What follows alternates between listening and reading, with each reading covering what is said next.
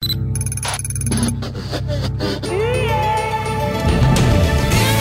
Brother Radio. Big Brother Radio. Me Elona Duron. Big Brother Radio. Në Top Albania Radio. Përshëndetje, përshëndetje dhe mirëmbrëma dëgjues të dashur të Top Albania Radios dhe shikues të My Music TV në Digital Ja tek na erdhi një tjetër mbrëmje e së shtunës, kështu që jemi të gatshëm tashmë për të startuar jo vetëm ne, por vetëm pas pak fillon edhe një prime shumë i rëndësishëm i Big Brother VIP Albania. Për ta ndarë mbrëmjen sonte, kam përzgjedhur një djalë i cili është goxha zhurmues në rrjetet sociale, normalisht si pjesë e një programi me mjaft influencë jo vetëm në Shqipëri, por edhe në vende të tjera ku ka patur shtrirje. Remili i Përputhen, kështu do të quaj. Po, po ashtu besoj. Besoj deri aty jam. Remili i Përputhen. Remil, përshëndetje, uh, mirë se vjen mbi të gjitha dhe është hera jote e parë në radio, më the? Është hera ime e parë në radio dhe keni kënaqësinë të të kemi ekskluzivisht. Mirë. Mjaft bukur. Ë uh, e ke ndjekur Big Brotherin? Uh, nuk e di nëse ka ndonjë shqiptar që nuk e ka ndjekur Big Brother. është një pyetje që nuk vlen për t'u bërë, por është sa e ndjek Big Brotherin më së shumti. Mirë, e ndërkohë në këtë rrugëtim tonin prej një ore, por tepër intensiv na ndihmojnë sigurisht edhe DJ Roy dhe Alisi, ku ndër të tjera na shfaqin tashmë në monitor një prej pyetjeve e cila është bërë uh, vetëm para pak orë si sondazh, por edhe si pyetje në platformat tona sociale. Mendoni se me kalimin e ditëve shoqëria e Luizit dhe Efit do të rikuperohet sërish si më parë? Është një pyetje në fakt goxha miliona dollarëshe kjo që na bëhet edhe bëhet për publikun.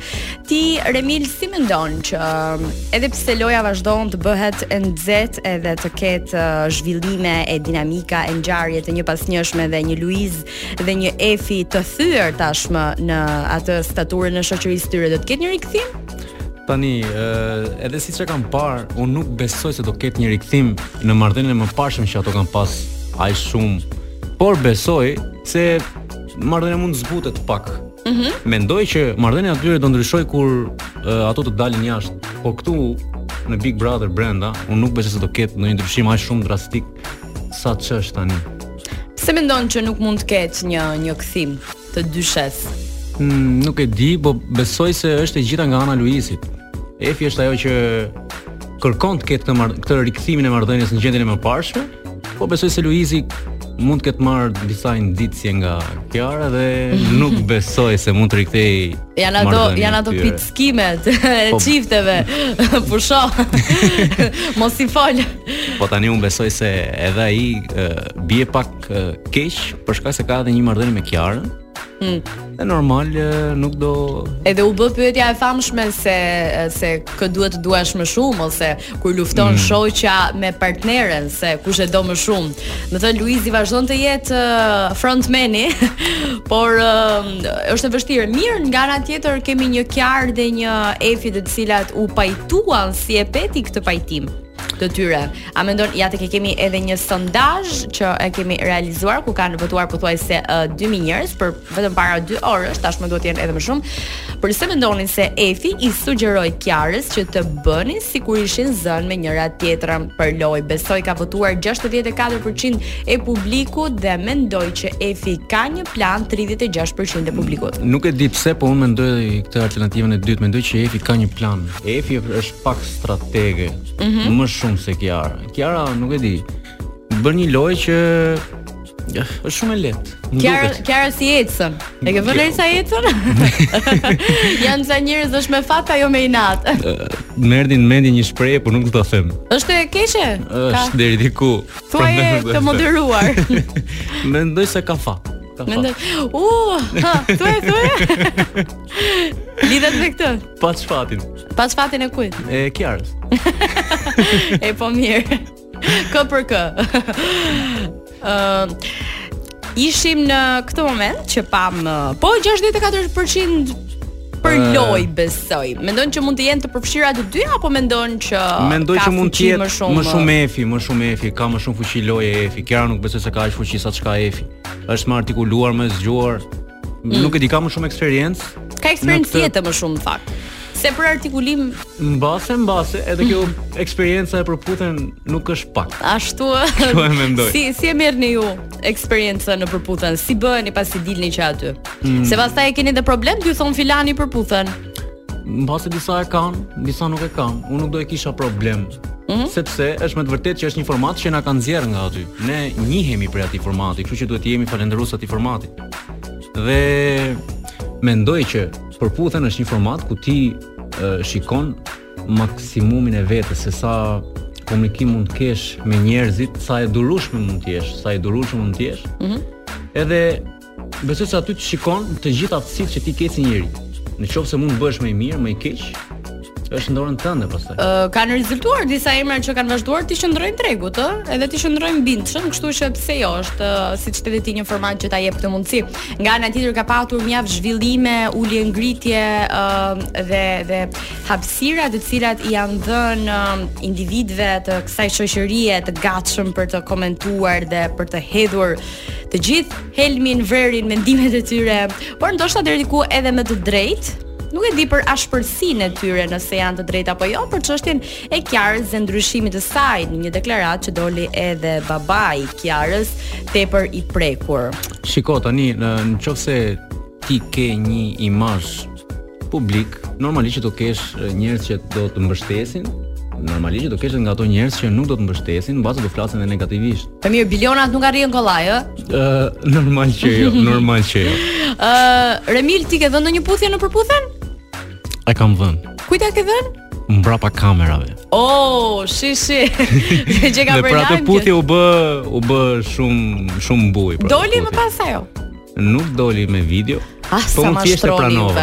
E di pse ta thashë sepse Rosalia, këngëtarja spanjolle e cila është fejuar tashmë me një tjetër artist, Rauw Alejandro, kanë sjellë këtë këngën Beso, që është edhe pjesë e albumit, por duan që ta vënë kur të martohen. Ishim me një puthje që na e dhuroi La Rosalia dhe Rauw Alejandro, por shumë puthje janë dhuruar në Big Brother VIP Albania. Këtë sezon nga çifti më i përfolur i momentit, madje video që qarkullojnë në momente të ndryshme që janë në një nivel tjetër intimiteti, por por unë dua të ndaj me ju në fakt një moment tjetër sepse të gjithë ne, unë Remil nëse ti nuk e di, uh -huh. kam syze, të cilat uh, me momente i vë dhe me momente jo. Dhe ku Edhe sigurisht uh, përpos syzeve të diellit nuk shikoj me të vërtetë unë. Seriozisht? po, me zor lexoj tek monitori shpeshherë. Megjithatë, në Max Optica, super uljet takojnë super trendet e momentit. Zbuloni koleksionin më të ri dhe modelet best seller me uljet fantastike 30%. Po po e dëgjuat mirë 30% tek të gjitha modelet e reja dhe ato best seller. Mos e humbisni mundësinë për t'u bërë pjesë e trendeve më të fundit të markave Prada, Gucci, Tom Ford, Chopard, Versace dhe shumë të tjera. Këto super oferta janë të vlefshme në të gjithë rrjetin e dyqaneve Max Optica si dhe online në www.maxoptica.com. Mos harroni kjo super ofertë është për një periudhë të limituar. Nxitoni të përfitoni deri në datën 14 prill. Max Optica, shumë modele, shumë zgjedhje. Ja tek na ndihmon edhe Alisi në monitor. Mirë, do të kalojmë tani në një tjetër moment ku sërish me ndihmën e Alisi do të na shfaqet në monitorin tonë të dashur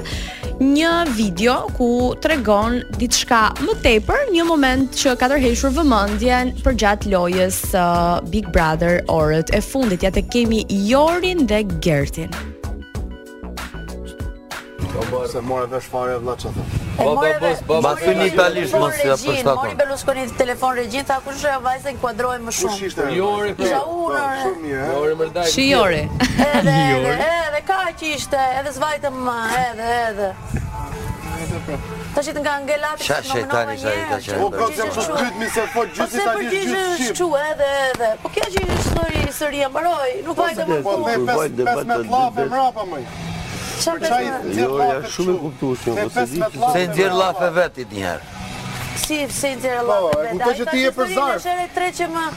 Që je për zarf... Po, se nuk lejohet me fol për nominimet. Hajde Didi. Jo, mbase, sa i po më flasësh.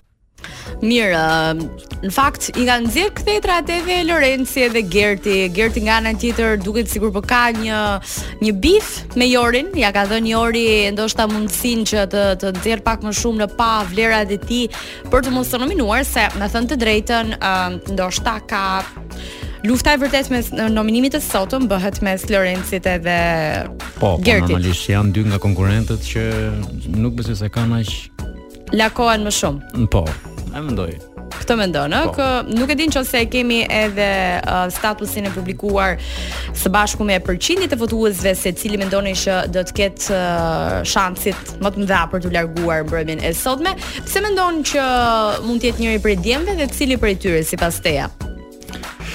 Ë, uh, mendoj që është njëri nga të dy, sepse siç e thash, nuk besoj se ka dhënë aq shumë mbase nuk e ka shfaqur shumë veten, nuk ka pasur shumë debate dhe prandaj edhe Jori po ja jep mundësinë. Gerti thua. Mendoj se për Gerti. E kemi shumë tek Gerti, po megjithatë fakti ë uh, që Gerti është një personazh që ka disa argumenta, ndërkohë Lorenci ka patur më shumë çështjen me Kesin që e ka mbajtur le të themi në suspans, është edhe alegria. Nuk e di, Lorenci më duket më aktiv, është është djalë më aktiv. Ndërsa Gerti. Kemi Manen, Manen të preferuarin tim. Po edhe timin deri diku.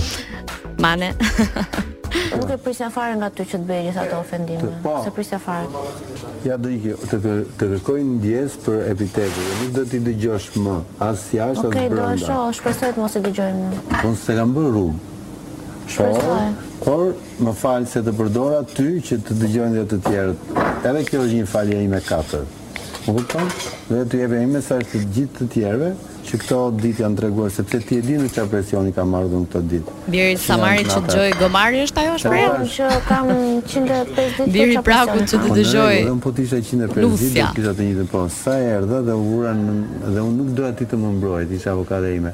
Po një fjalë ka, gjithat nuk duam të bëjmë analiza. Uh, është momenti kur uh, Bledi në fakt uh, ka një moment paqeje me Dea Michel pasi patën një argumentim të ashpër teksa Bledi uh, e quajti manipulatore, të fshehtë, të heshtur dhe i preku i cënoi gjithashtu edhe familjen duke bërë një paralelizëm mes saj dhe babait. Pse mendon që ë uh, fill pas çasteve ku Dea Michel pati një ngritje në piedestal me debatin me Efin dhe kur pati sigurisht që Bledi e, e ndjen mbështetjen që jepet nga publiku, nga produksioni e më gjerë, uh, nga nga çështja uh, që të çohet të flasë kur them nga produksioni po, po, po, po. që uh, erdhi dhe surpriza edhe Dea ishte e ndjeshme që pati një moment rënieje por një moment qetësie dhe e fitoi debatin pse ngacmoi Bledi Uh, shiko pak, uh, Bledi është një nga personazhet që ka ardhur për herë të dytë në Big. Edhe është shumë fat të vish për herë të dytë në Big, sepse ti e shikon lojën në një mënyrë tjetër, e di shumë mirë se kush është ë nga të parapëlqyerit e publikut. Kështu që e di shumë mirë se ku duhet të preki. Bledi është shumë i zgjuar, është inteligjent. Mhm. Kështu që ë, nuk e di, ai fjalët që i ka thënë, ai mendon akoma. Thjesht mendon se ka bërë gabim që i ka thënë. Mbase ka shkuar më shumë se ç'duhet. Ndoshta nuk e nuk e mendoj që ka ka bërë gabim që i ka thënë që ndjehet keq, por kam përshtypjen që e bën zhurmën dhe gjurulldinë dhe edhe pastaj mundohet ta uli. Pastaj e ul, e zbut, pak, e zbut edhe i jep një karakter tjetër, por uh, është uh, strateg, është strateg. Jan, jan. Shiko, është një pikë e lojës ku shumica edhe janë lodhur, ç'është e vërteta, sidomos ata që kanë 100 ditë dhe këta të freskëtit uh, përpiqen që t'i japin zhvillime dhe dhe kulme ngjarjeve që ndodhin aty, megjithatë na mbajnë ende të habitur.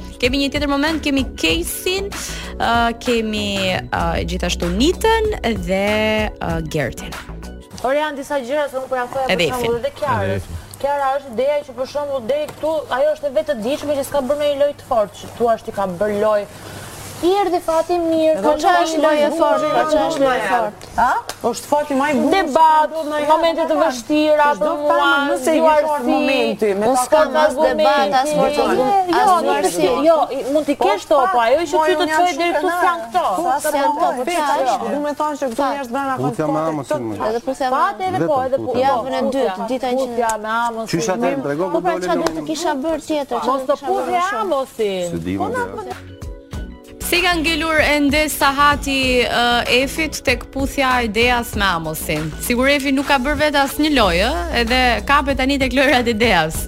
Po, mendoj tani që mendoj se ka ka ka një bazë të paktën sipas asaj që pse ku mbështetet. Ku mbështetet po. Mirë, uh, do të kalojmë tek Easy Pay.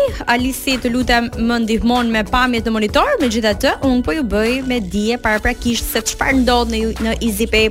Periudha e pagesave të taksave për gjithë ju që keni një biznes të vogël dhe tashmë keni për të paguar taksat e bashkisë Easy Pay ju krijon lehtësi si gjithmonë. Tashmë është periudha kur të gjitha bizneset duhet të kryejnë pagesat e detyrimeve dhe ku më mirë sesa t'i paguash ato në pak minuta duke kursyer kohë dhe duke qëndruar larg radhës me Easy Pay mund të paguani në një nga 500 pikat ose mund të krijoni llogarinë tuaj si biznes në aplikacionin portokalli që krijon lehtësi.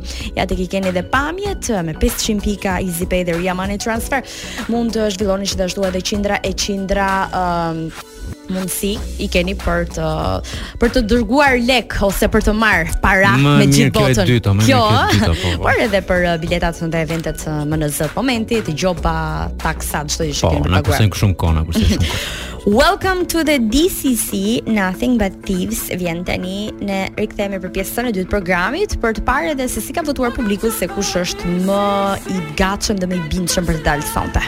Big Brother Radio u rikthyem në pjesën e dytë të programit dhe shëmë qëndrimin tonë me Remilin e për puthen Po, ja Remili këtu Po, ja Remili Remili, o Që nuk je nga jugu, more Remil Mirë, nuk e di se çfarë bën ti fundjavave, por unë do të jap një sugjerim të shkëlqyer, ndërkohë ti mund ta shohësh se ç'bëhet vetë në monitor. Mm -hmm. Ne të rinjtë t'i kemi pak qejf këto klabet dhe jetën e natës, nuk e di sa i frekuentueshëm je ti ndaj saj.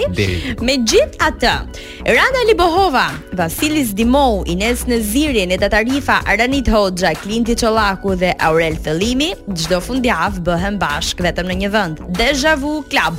Dhe për të prenotuar uh, tavolinën tuaj, qoftë në zonën VIP apo ku të dëshironi ju, dhe si të ndjeheni më mirë dhe më komod, uh, keni këtë numër për ta prenotuar në WhatsApp që është 068 90 01 055 mos e harroni dhe vazhdoni sepse nuk keni shumë kohë sonte e shtunë duhet të ketë ndonjë special guest bëni ndonjë kërkim Tani, përpara dy orësh, janë pothuajse 5.000 votues, cilin nga banorët shikoni më të rrezikuar nga nominimi i sotëm, po t'i lë përqindjet, duke qenë se ke mbaruar dhe financë kontabilitet, ty, Remil. Po, Efi në 10% Të lutem afro pak në mikrofon? Po, ja, do mësohem me mikrofon. Efi 10%, Kjara 21, Lorenci 23, Qetësori 9% dhe Gerti 37%. Dhe, siç thashë dhe unë, besoj se Gerti ka përqindjen më të madhe për Ka probabilitetin më të madh për t'u larguar po, sipas teje. Po, është shumë i rrezikuar sot. Po, çfarë mendon? Gerti në optikën time ka bërë goxha veprime për të qëndruar i gjallë në shtëpi për të qenë prezent, për të kapur ndonjë prime.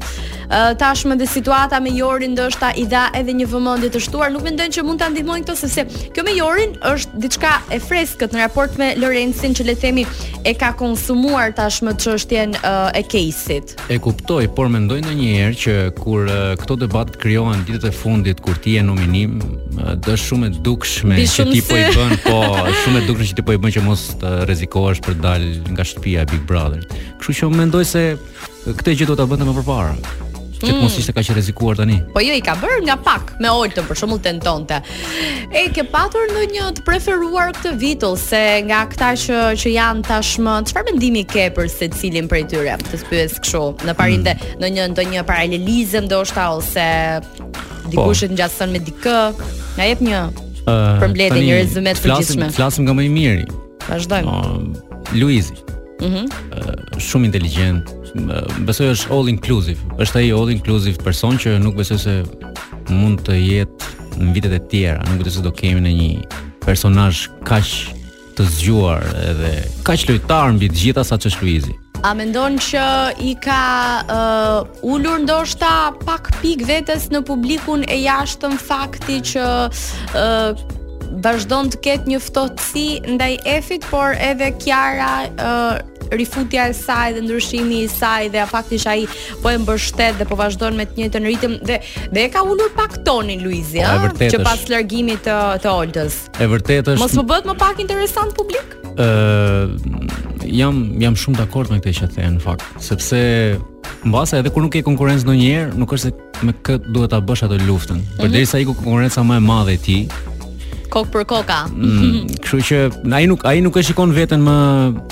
ndonjë nuk shikon nga asnjë nga konkurrentët si rrezik. Po ti Konta çfarë pe, po. çfarë pe diçka ose më saktë, çfarë ke parë te Big Brother që do ta krahasoje me Përputhen? si dy formate hmm. sa të ngjashme por edhe të largëta njëkohësisht. Me të vërtetë Përputhen është një format ku ti duhet të gjesh dashurinë, por ka më shumë debate se sa dashuri. Mhm. Mm dhe ndonjëherë duhen duhen ato debatet që ti të krijosh konceptet se mbase dashuria do pak luftë. Edhe kjo mm -hmm. lufta gjendet kudo. Si siç është kjo lufta e Big Brother? Big Brother nuk është se ke luftë për dashuri, është luftë për ti nuk e di ndonjëherë duket si luftë për të nxjerrë tjetrin nga vetja që siç e bën Luizi që t'i eliminojë pa pa edhe pa shkuar te pa futur duart vetë. Ndonjëherë edhe, edhe pa shkuar në në nominim e ka bërë shumë shpesh. Ndërkohë, një tjetër personazh që e ka ndryshuar dukshëm strategjinë e tij është Ronaldo. Ja tek e kemi tashmë ngjitur me Efin, por kam po. përshtypjen që fokusin e ka te Efi. Le të shohim videon dhe le ta dëgjojmë në Top Albania Radio. Ju të tjerët në My Music shiheni.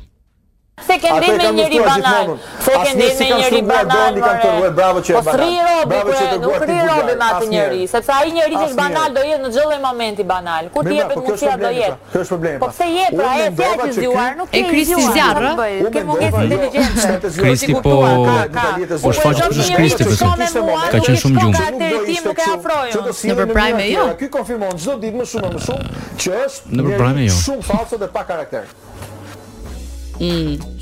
Mirë, e lëmë këtu diskutimin. E paska Roj, sonte Roj mua apo më puth apo si e ke kështu. Na ka sjell një tjetër është produkti i fundit nga Dhurata Dora, duke qenë se ka sjell edhe albumin e saj që ka vetëm pak ditë që është lançuar dhe një sukses i garantuar për një artiste me shtrirje ndërkombëtare, Besame Dhurata Dora. Besame nga Dhurata Dora, uh, jemi këtu në pjesën e fundit të programit, kemi një 5 minuta për të përmbledhur të gjitha Katër më thotë Roj. Roj më lër të jetoj me korrektesën tënde. Mirë, um, nuk e di se si i keni punët dhe marrëdhëniet me paranë, por unë do t'ju jap një mundësi të shkëlqyer që ju të dini ku të drejtoheni në qoftë se keni mbetur pa to, gjë që ndodh çdo ditë. Nuk e di për ty Emil. Keni nevojë për një mirë se ti e tiron s'ke ca prona, lë nuk po të luaj këtë. jo mirë, jo mirë. Keni nevojë për një kredi të shpejtë, mos kërkoni më larg sesa aplikacioni MyIute. Me MyIute app ju mund të aplikoni për një kredi në çdo kohë kudo dhe të merrni një përgjigje menjëherë.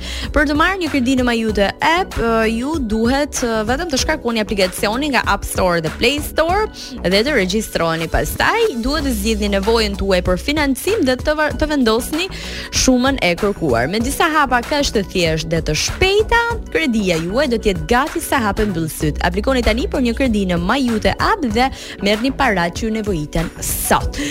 Jemi, ua ku jemi wow, Remil. Wow, wow, wow, wow, nuk shojmë wow. ato gjëra. nuk ka asgjë të keq, ju lutem shumë, është e gjitha një Dramë nga ana ime. Çaste të mirëpritura nga gjithë shqiptarët, të shumë kërkuara. Është qetësi, është natë, nuk mungon edhe cigarja e Kiarës. Megjithatë, E ke përsëri s'të duket si ai momenti që janë çiftet në krevat dhe që qajnë hallet? Ky më duket si ai momenti mbasi Dhe ajo më pi cigare Besoj se Na mbeti ne për ta komentuar. Kemi Luizin dhe Kiarën. Në fakt në një prej momenteve dhe çasteve të tyre goxha intime që kanë qenë të shumta për sa i përket kësaj jave dhe uh, kanë qenë të shumta edhe memet dhe videot që kanë qarkulluar nëpër rrjet bindshëm, duke thënë që Kiara sikur donte hapësirë të madhe dhe tashmë. E la të rrjedhi. E la të rrjedhi tashmë, e la.